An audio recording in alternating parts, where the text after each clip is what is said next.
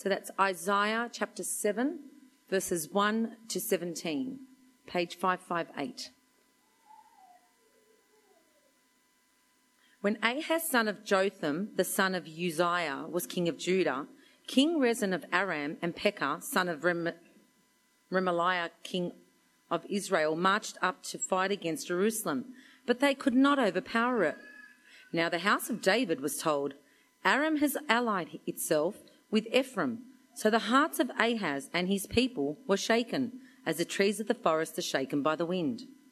Then the Lord said to Isaiah, Go out, you and your son Shear-jashub, to meet Ahaz at the end of the aqueduct of the upper pool on the road to the launderer's field.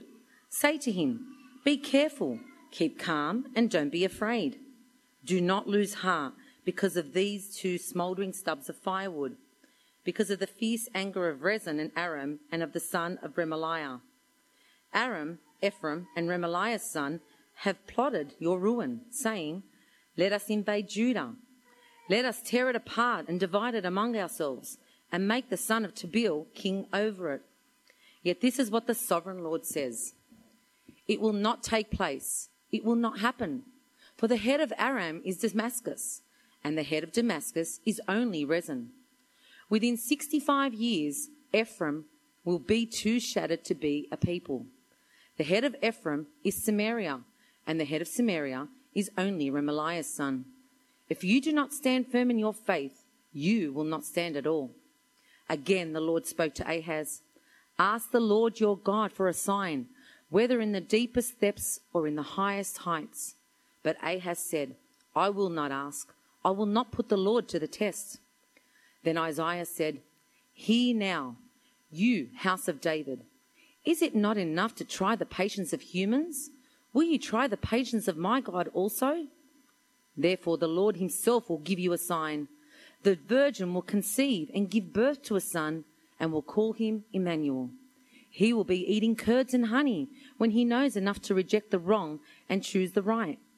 For before the boy knows enough to reject the wrong and choose the right, the land of the two kings you dread will be laid waste. The Lord will bring on you and on your people and on the house of your father a time unlike any since Ephraim broke away from Judah. He will bring the king of Assyria. Sorry.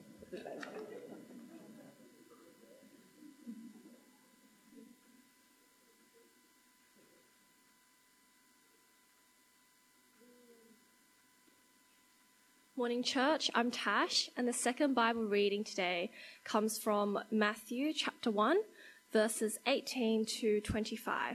And that's found on page uh, 783 of the Blue Church Bibles. Matthew chapter 1, starting from verse 18. This is how the birth of Jesus the Messiah came about. His mother Mary was pledged to be married to Joseph but before they came together, she was found to be pregnant through the Holy Spirit. Because Joseph, her husband, was faithful to the law and yet did not want to expose her to public disgrace, he had in mind to divorce her quietly. But after he had considered this, an angel of the Lord appeared to him in a dream and said, Joseph, son of David, do not be afraid to take Mary home as your wife, because what is conceived in her is from the Holy Spirit. She will give birth to a son, and you are to give him the name Jesus, because he will save his people from their sins. All this took place to fulfill what the Lord had said through the prophet The virgin will conceive and give birth to a son, and they will call him Emmanuel, which means God with us. When Joseph woke up, he did what the angel of the Lord had commanded him and took Mary home as his wife. But he did not consummate their marriage until she gave birth to a son, and he gave him the name Jesus.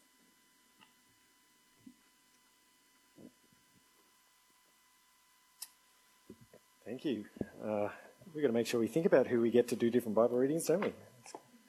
Let me, um, let me pray. Keep your Bible open there at Matthew chapter 1, and let me lead us in prayer. Heavenly Father, thank you for your word, and your word is packed so with so much more than uh, we can grasp or take in. But we pray, Father, that the particular things that you want us to learn and, and know and believe and take heart today, please open our eyes to see those things and to receive those things with faith in your Son, Jesus. And we ask it in his name. Amen. There's an outline of the talk inside your information sheet, if that helps. Some things are, are much harder than they seem at first glance, aren't they? Uh, things like the chair challenge. Who's, um, who's seen videos of the chair challenge? No, really? Wow, it's going a bit viral. We're obviously not quite up with things at the moment. All right, well, I, um, I was going to sort of embarrass a random person, but I decided I shouldn't. So I've uh, got a willing victim. I mean, I've a volunteer here in Lachlan. So please give Lachlan a hand. We're going to. Um... Lachlan doesn't know what this is, so he's never seen the chair challenge either. Let me explain it to you. The chair, apparently, this is something that is much harder for men than for women. You see, the chair challenge. Uh, what you have to do, the, the idea is it's, it's to do with Stand, okay, come up back. I'll, I'll, get you to demo. What you've got to do, uh, you have to take from the wall three. Sorry, put your foot there, another one, and then back there, and then stand where that is. Okay, so one foot against the wall, foot behind, and then foot behind that one. Yeah. All right, and then you stand there. Right, now what you've got to do is you've got to lean down, bend over until your head is touching the wall. All right? Okay. Yeah, this is a real thing. Okay, that's right, that's right. And now you've got to take this chair. You. Can I just say thank you for not choosing someone random? Yeah, yeah, good. Uh, so you got to lift it up to your chest and then stand up. Yeah. So come on, stand up. Yeah. But, okay. Uh, thank you. Give him a hand. Give him a hand. Because. All right. Well done. If you look up the chair challenge later, you will see some women, they just go, okay, that's so easy. What's going on? And yet, when I, I'm, i was like him, I can't do it either, you see. Uh, all right, apparently there are several theories. They don't really know why. Some people say it's because men's center of gravity is higher, women's center of gravity is lower. And so when a man bends over like that. Center of gravity is not over. Anyway, whatever. Lots of theories. The point is, some things are much harder than they look at first glance. Here's a strange question How hard do you think it is for God to be with us? Or for us to be with God? How hard does that sound? Uh, or how hard does it sound for God to save people? I think if you were to talk to a random person on the street, they'd say, oh, Yeah, that's his job, isn't it? That's what he's supposed to do save people. Should be pretty easy. But the answer is well, it's much, much harder than you ever imagined or could imagine. Uh, and today we're going to see that by going back to the beginning of the life of Jesus and seeing what I think is the most mind blowing miracle in the history of the world because actually, that's what it took for God to be with us. The most amazing miracle in the history of the world. And as we look at this, we're not just going to find out what happened, we're going to learn how God spent thousands of years leading up to that to prepare us for the most mind blowing miracle in the history of the world so that we would understand it. And in fact, the first two chapters of Matthew's gospel are just exploding with prophecy fulfilled. Old Testament prophecy, which is fulfilled in Jesus. And at every point, when Matthew's talking about the birth of Jesus, he keeps showing how th- this is fulfilling what happened or what, it was, what was said back in the Old Testament. Uh, so from now, I mean, till the end of December, we're in a little series in Matthew chapters 1 and 2, and we're particularly going to focus on what that looks like. How does, how does prophecy work in the Bible, and what does it mean that Jesus fulfills the Old Testament? So let's get uh, into the passage, Matthew chapter 1, 18 to 25. And um, before we get to Jesus himself, I want to spend just a few minutes on the second most important person in this passage, who is not Mary, a bit surprisingly, but Joseph, her husband, her, well, engaged at this point. Uh, now, of course, Mary is important, and uh, Matthew starts in verse 18 by making sure that we know that Mary has not been fooling around. Okay? She's not been misbehaving. She hasn't been unfaithful, even though she's now found to be pregnant. She's a godly young woman. But most of the focus in this passage is on her husband to be Joseph. And uh, there are two main things that Matthew wants us to know about Joseph. The first one is that Joseph was a righteous man, he was a godly person. Okay, that doesn't mean he was perfect and sinless.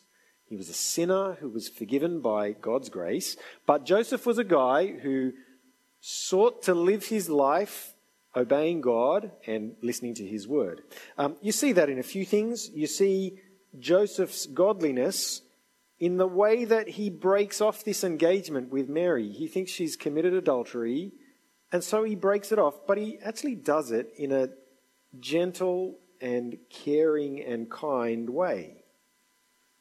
And then after the angel tells Joseph this amazing stuff about what's happened to Mary, you see his godliness at the end in how he obeys absolutely to the last letter everything that God tells him to do through the angel. Joseph just does it and doesn't question.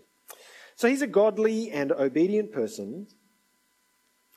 But why is Matthew focusing so much on Joseph in the first place? I mean, wasn't he was like kind of an, an accessory in this whole thing, wasn't he? Like he didn't actually have anything to do with the birth of Jesus directly.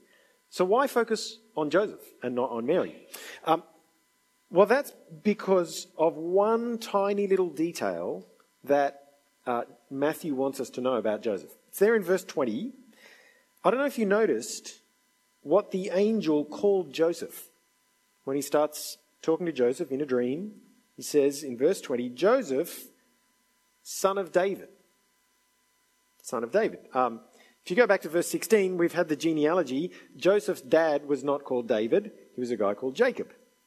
Uh, but Joseph was a direct descendant of the great King David from the Old Testament. He, was, he had royal blood, and in fact, he was David's great, great, great, great, great, great uh, lots. I think you've got to count to 28 uh, greats.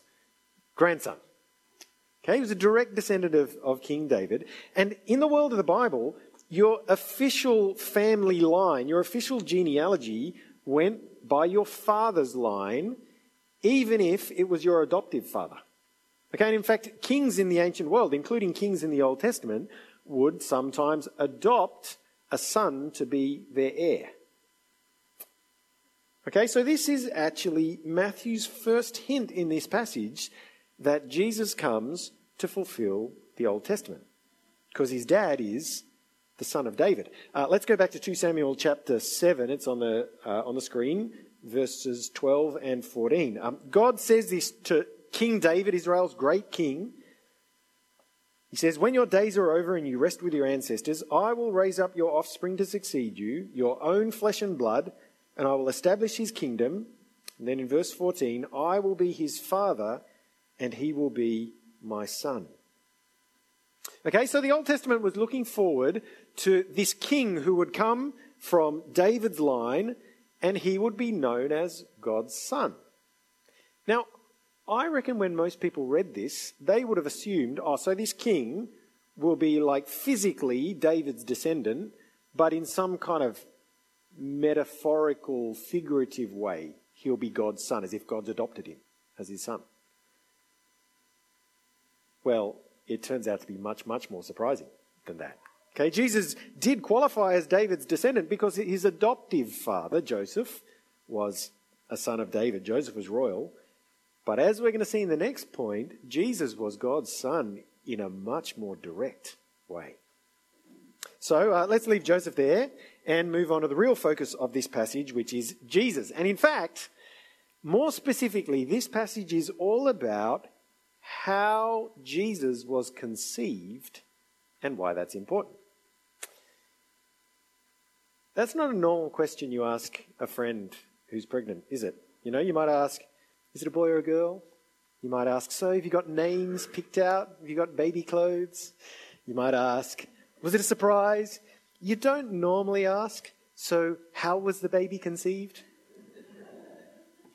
Can usually kind of take that for granted, you know. But in this case, no, you can't take it for granted because this was a miraculous conception.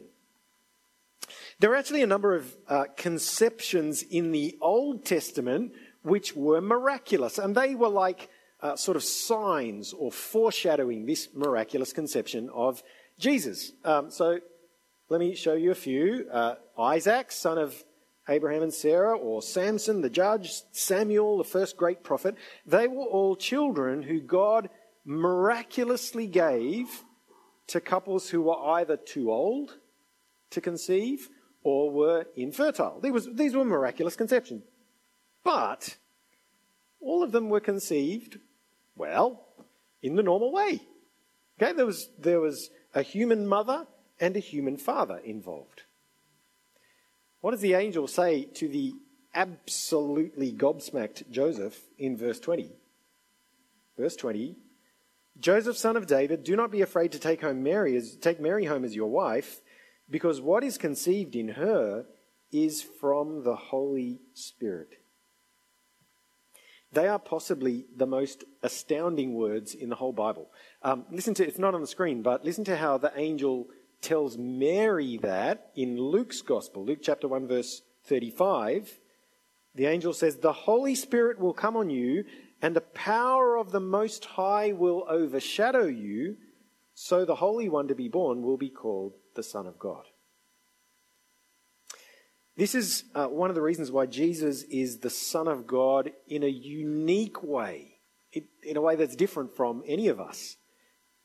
Because he wasn't conceived through the normal union of a human father and mother. His body was created directly in Mary's womb by God the Holy Spirit. It gets bigger, okay? It gets bigger.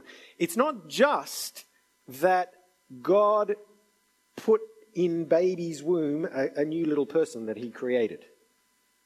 This was a body that was prepared for someone who already existed someone who is greater than the whole universe, who together with the Father and with God the Holy Spirit created everything, including Mary and that womb.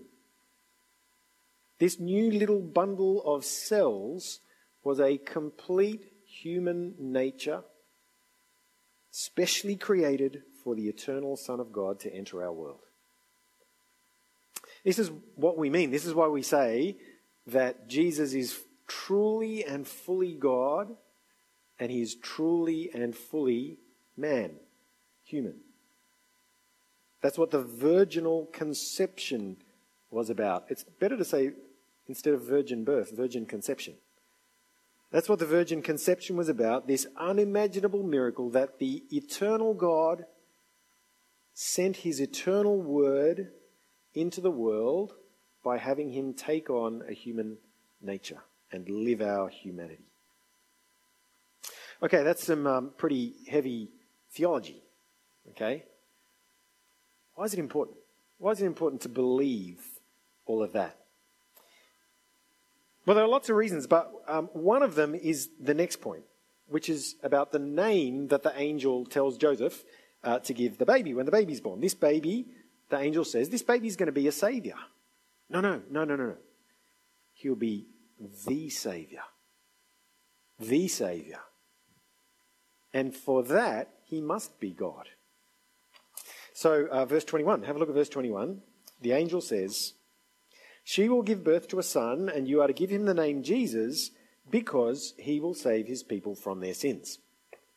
Right, Jesus is the Greek version of the Old Testament Hebrew name Joshua. Okay, Joshua, Jesus, same name, uh, and it means the Lord saves. Okay, the Lord saves. Now, if you think to the Old Testament, there were lots of human saviors or deliverers who God sent to his people, weren't there? Uh, you could think about people like Moses or Joshua himself. They saved, delivered the people from slavery in Egypt and, and took them to the promised land. Or you can think about the judges. Gideon and Samson and the others, they were deliverers who God sent to rescue them from uh, enemy armies. But even though there are all these mini human saviors in the Old Testament, it was very clear that God is the only true savior of his people. Okay, sometimes he used human instruments, but God's the only one who really saves his people. So Joshua was named kind of in honor, in honor of God, the Lord. He's the one who saves. Okay? But look again at what the angel says about Jesus. It's, it's not just the name, it's the way the angel explains that name. Okay, he says, Give him the name Jesus because he will save his people from their sins. That sounds like uh, a lot like Psalm 130, verse 8. Let me put up verses 7 and 8 on the screen. Israel, put your hope in the Lord, for with the Lord is unfailing love, and with him is full redemption. He himself will redeem Israel from all their sins. See, the Lord's the one who's going to save his people, but the angel makes it sound a lot like Jesus is doing the saving.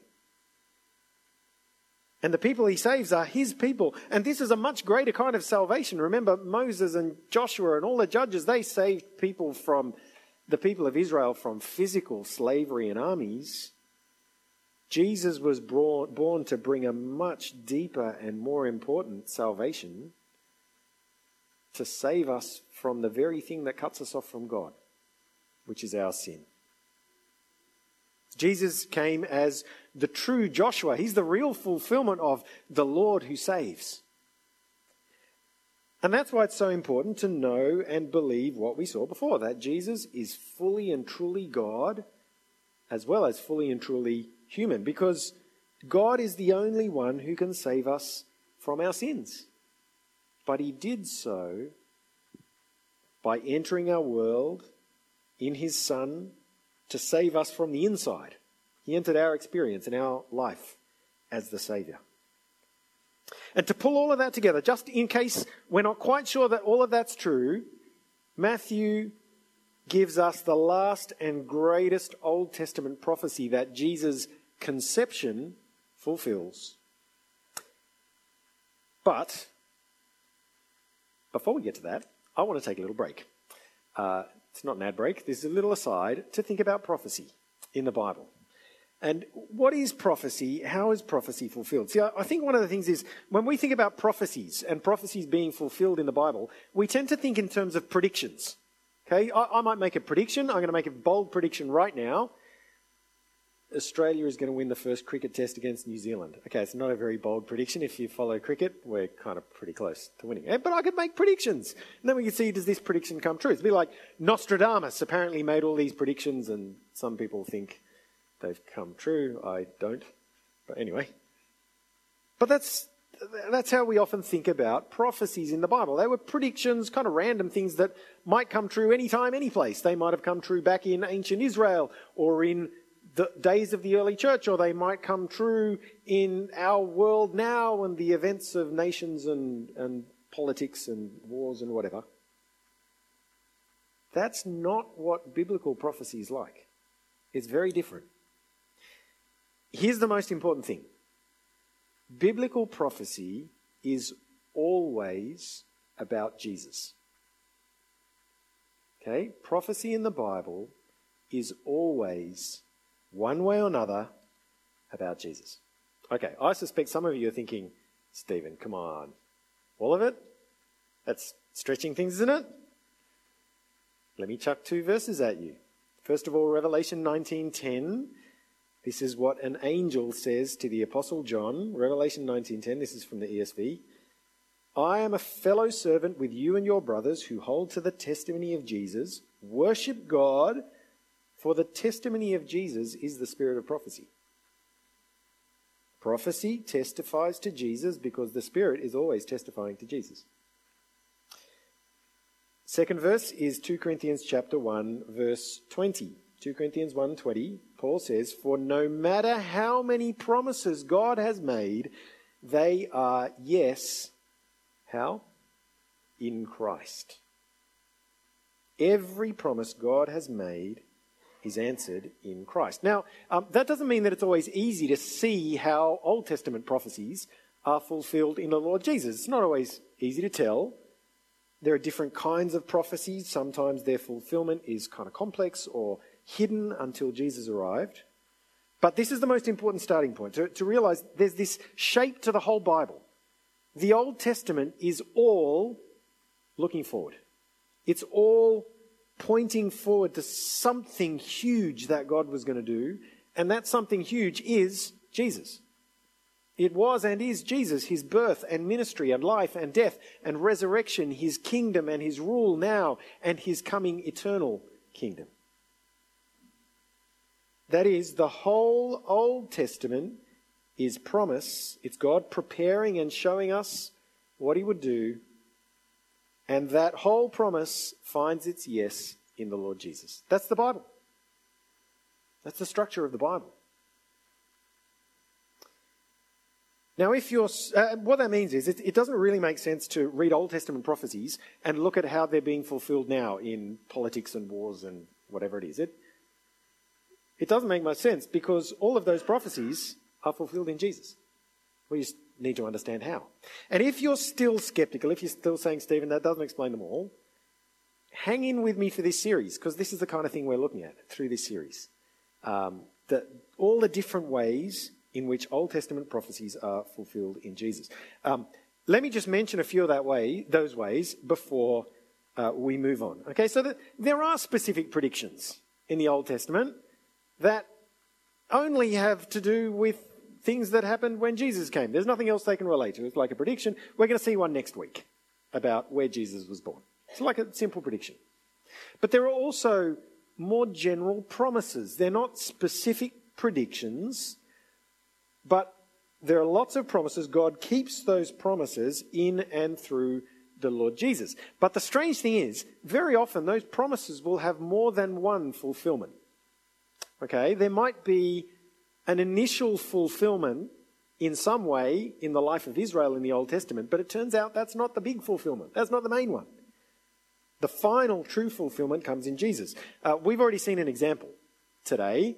Uh, remember 2 Samuel chapter 7, where God tells David that his son, he will establish his son's reign? Well, David would have thought initially, oh, he's talking about Solomon, my son Solomon. It looked at first, there was an initial partial fulfillment in Solomon, but that didn't really cover it all. And then when Jesus arrived, it turns out that the true fulfillment came in David's greater son, Jesus. Okay, but again, all the promises, one way or another, find their final yes in Christ. Uh, we're going to see an example in the final point. But as well as predictions and promises, there are also patterns in the Old Testament that point forward to Jesus as their fulfillment. Okay, some people talk about these patterns as like types. A type means like a sort of a model, uh, like a model car. If you build a model car that's, you know, of a real Porsche, the, the model is the type. The Porsche is the one that you actually get in and drive if you're lucky enough, right? And there are lots of patterns in the Old Testament that show in an almost visual way what Jesus came to do. Uh, we're going to see a couple of brilliant examples in Matthew 2 um, in the next few weeks. But again, we've already seen an example in this passage the miracle conception babies. Okay, all these miracle conception babies in the Old Testament are like little pictures of the true virgin conception, uh, which would be the Son of God, God become man. You can ask me more about that later on. Like I say, we're going to keep talking about how prophecy is fulfilled. But for now, let's get back to the final confirmation that Jesus really is God become man in this passage. And as I said, that's the last, it's probably the strangest prophecy in this chapter, I think, uh, which is from Isaiah chapter 7, verse 14, and a child called Emmanuel a child called Emmanuel. Um, we actually looked at this in detail last year. We went through the book of Isaiah. So if you want to refresh your memory later, you can go online, search on our website, and um, find the sermon and listen again on Isaiah 7. But from our uh, first Bible reading, we're not going to read it all again now. in the context of Isaiah, this prophecy of a child called Emmanuel, it was actually a sign of judgment against the faithless king Ahaz. Uh, he was the king of Judah. Uh, basically, Ahaz refused to trust that God would protect and defend Judah against these foreign armies. He, he just wouldn't believe it. And so Isaiah, he's trying to help him believe, to trust in God. And so he says, Look, ask God for any sign you want, God will do it. And that'll help you to believe. And Ahaz refused. He said, No, I'm not going to ask God for a sign. And so Isaiah says, Ah, well, in that case, God's got a different sign for you. And that's where he says that a virgin would conceive and give birth to a son who would be called Emmanuel. It was a sign of judgment on Ahaz. And at first glance, when you read that, in fact, that was really helpful to emphasize Assyria because that was exactly the point I wanted. Thanks. Thanks, Beck. Uh, at first glance in Isaiah, this prophecy of Emmanuel, it's not like a long range prophecy of the Messiah hundreds of years later. It's actually a prediction about a child who's about to be conceived in Ahaz's time and who would still be a child when the Assyrian armies come and invade Israel during Ahaz's reign. And in fact, initially, this probably wasn't, it wasn't necessarily a virgin conception, because that, uh, that word virgin in, in the Hebrew, it can just mean like a young, a young woman. Uh, a bit like in Older English, maiden could be used in that way uh, a virgin or just a young woman. So I think initially this was a prophecy about a child in Isaiah's time. No one's quite sure which child. It might have actually been one of Isaiah's kids that he was talking about, or his future child. But as you read on in Isaiah, you start to realize hang on, something doesn't quite add up. And it, it seems like this prophecy is about much more than just this child, something much bigger and mirac- more miraculous than Isaiah's kids who are running around. Uh, just one example. So, chapters 7 and 8 Isaiah prophesies many years of darkness and judgment for the people of Israel and Judah. You get to chapter 9 and he says, But in the distant future, the light of salvation will dawn in the land of Galilee. And how will it happen? Some of the most famous Christmas verses Isaiah uh, 9, verses 6 and 7.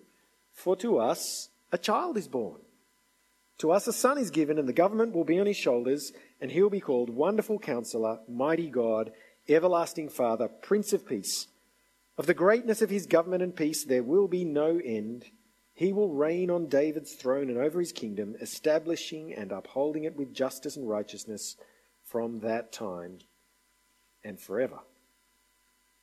See, if this is the same child, it's now a much, much bigger prophecy, isn't it?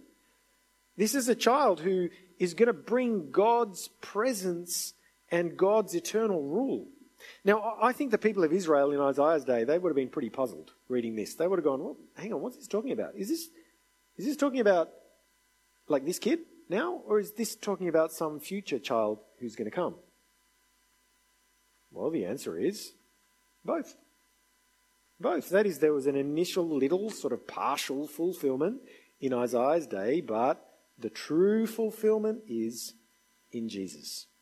Is in Jesus. And, and God answered that puzzle in the most dramatic possible way when a woman who actually was physically a virgin conceived a child, the only one in history, the only time in history that's ever happened. And so that's why Matthew, after all of that, says in verses 22 and 23, back in Matthew 1 now, verse 22, all this took place to fulfill what the Lord had said through the prophet The virgin will conceive and give birth to a son, and they will call him Emmanuel, which means God with us. So, everything the fact that Joseph was a son of David, uh, the fact that Mary conceived by the power of the Holy Spirit alone, the meaning of Jesus' name, He's the Lord who saves. All of that was to show that this baby is the final glorious, mind blowing fulfillment of Isaiah chapter 7, verse 14 Jesus is God with us. And you know the most beautiful part? For anyone who trusts in Jesus as their Lord and hands their life over to Him, Jesus is God with us to bring blessing, to save us, to give us life. See, all through the Old Testament, God's presence, God with us, was actually a terrifying concept. Absolutely terrifying. Because of the problem of our sin, God's presence brings the fire of his judgment. But in Jesus, through his birth and death and resurrection for us, he came to, to bring us forgiveness, freedom, salvation from our sin. And that means that for all those who hand their lives over to Jesus, Jesus is God with you right now. Jesus is God with us. Always. After all, at the very end of Matthew's gospel, that's what Jesus himself promised. The gospel finishes. Jesus came to them and said, All authority in heaven and on earth has been given to me. Therefore, go and make disciples of all nations, baptizing them in the name of the Father and of the Son and of the Holy Spirit, and teaching them to obey everything I have commanded you. And surely I am with you always to the very end of the age. If you're a believer in the Lord Jesus, sometimes you might feel his closeness, um, which is a wonderful thing. But sometimes, uh, perhaps pretty much all of the time for you, you might feel nothing much at all. Isn't it good that Jesus' promises don't depend on our feelings? It's very comforting.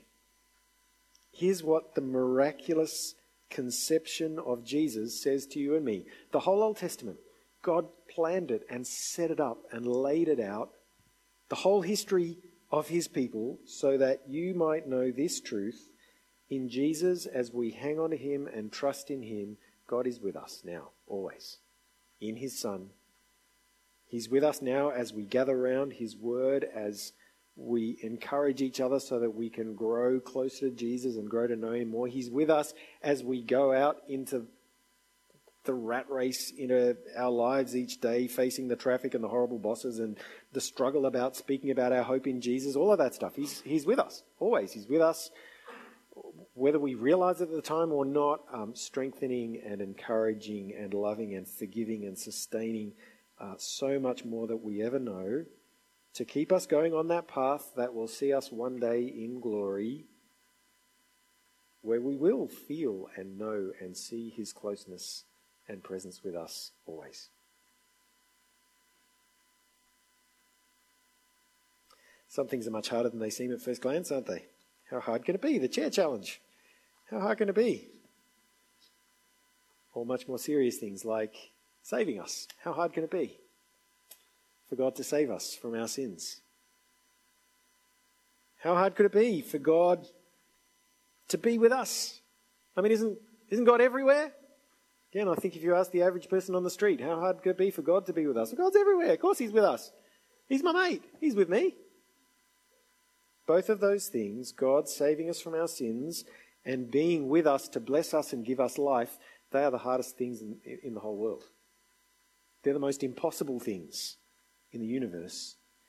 And the proof of how hard they are is what it took God to achieve them. He couldn't simply magic our sins away because he's the perfectly just judge. He couldn't just whisk us up to his holy presence because we would have been burned up instantly by, by his holiness.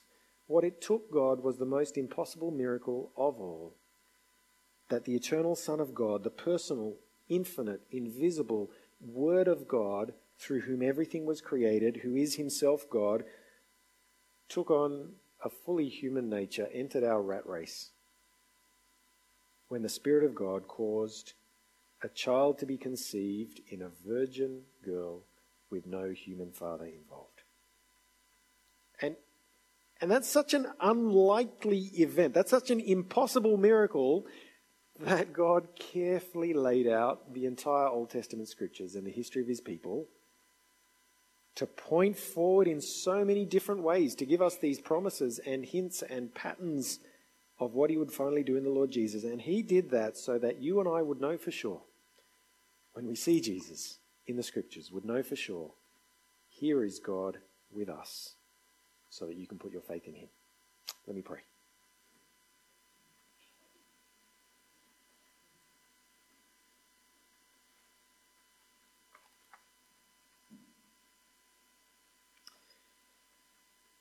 Heavenly Father, um, we thank you for your love, which um, once again today we, we just see so often is so much bigger than we realize.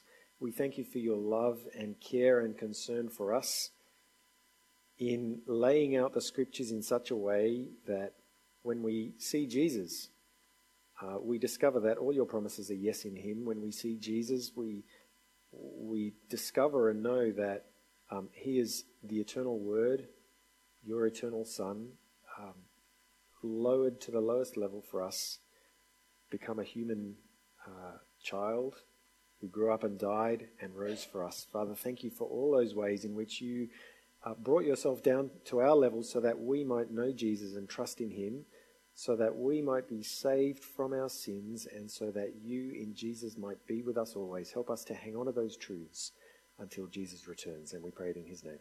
Amen.